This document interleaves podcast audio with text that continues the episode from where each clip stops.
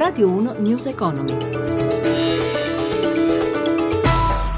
Buongiorno da Paola Bonanni. La giornata finanziaria si è aperta con le borse caute in vista della riunione del comitato direttivo della Federal Reserve. I mercati scommettono su un aumento dei tassi di interesse statunitensi a giugno. Ma diamo subito gli aggiornamenti con Milano. Maria Giovanna Lorena.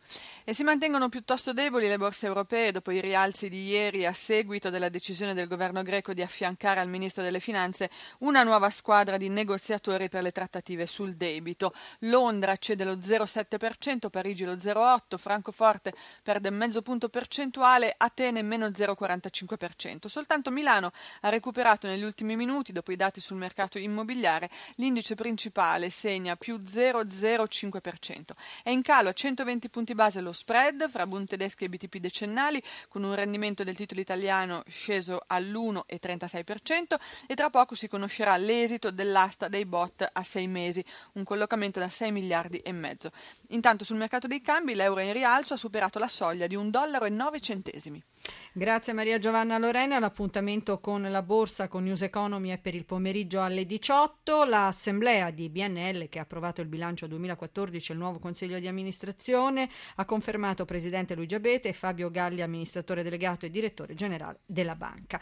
Si apre oggi pomeriggio a Roma il Consiglio nazionale della Favi, il principale sindacato dei bancari, 200.000 delegati attesi per confrontarsi sul contratto siglato lo scorso 31 marzo e che verrà sottoposto al voto dei lavoratori nelle assemblee che si terranno tra il 5 maggio e il 15 di giugno. Sentiamo Anna Trebbi.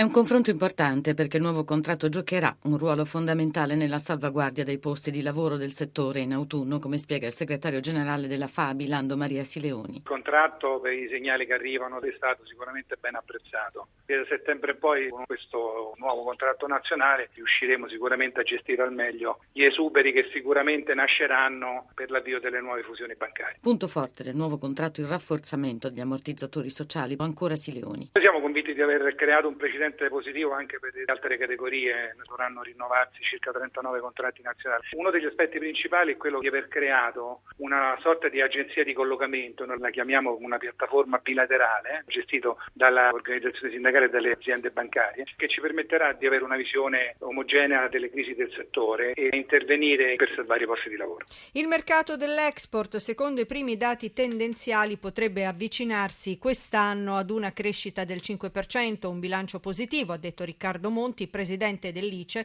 intervistato da Massimo Giacomini. Il 2015 è un anno che è partito col piede giusto, addirittura negli Stati Uniti siamo oltre il più 35% sull'export, l'euro ci sta oggettivamente dando una mano, dall'Expo ci aspettiamo un ulteriore impulso e il piano storico del Made in Italy che abbiamo lanciato sicuramente darà anch'esso il suo contributo per una crescita un po' più forte degli anni passati. Che cosa dobbiamo aspettarci concretamente da questo Expo? Se ne è parlato tanto, ma in concreto? Oltre a qualche milione di visitatori, certamente avremo decine di migliaia di operatori professionali che noi porteremo negli stretti prodotti dell'eccellenza italiana nell'agroalimentare e che ci auguriamo comprino tecnologie e soluzioni italiane. L'Italia è un grande leader in tutte le tecnologie che alimentano la filiera agroalimentare e quindi vogliamo proporre, promuovere e far conoscere queste eccellenze a tutti gli operatori del mondo. Soprattutto si punta sulla Cina, sui cinesi. La Cina è l'unico paese che ha tre padiglioni, c'è un programma gigantesco di visite da quasi tutte le principali province cinesi, abbiamo il 9 giugno un grande forum agroalimentare, ma al di là della Cina certamente tanti altri paesi hanno programmi importanti importanti.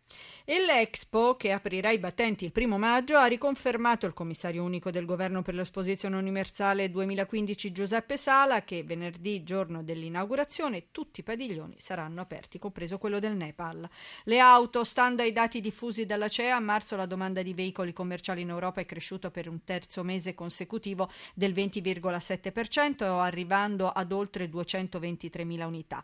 Crescite sostenute in tutti i paesi, Spagna, Regno Unito, Germania e anche Italia con più 10,2%. Nel primo trimestre la crescita è stata del 13,3% a quota 502.210 veicoli. News Economy a cura di eh, Roberto Pippan torna nel pomeriggio dopo il GR1 delle 18, podcast all'indirizzo newseconomyrai.it, assistenza tecnica Alessandro Pazienza da Paola Bonanni, buon proseguimento di ascolto con Rai Radio 1. Radio 1 News Economy.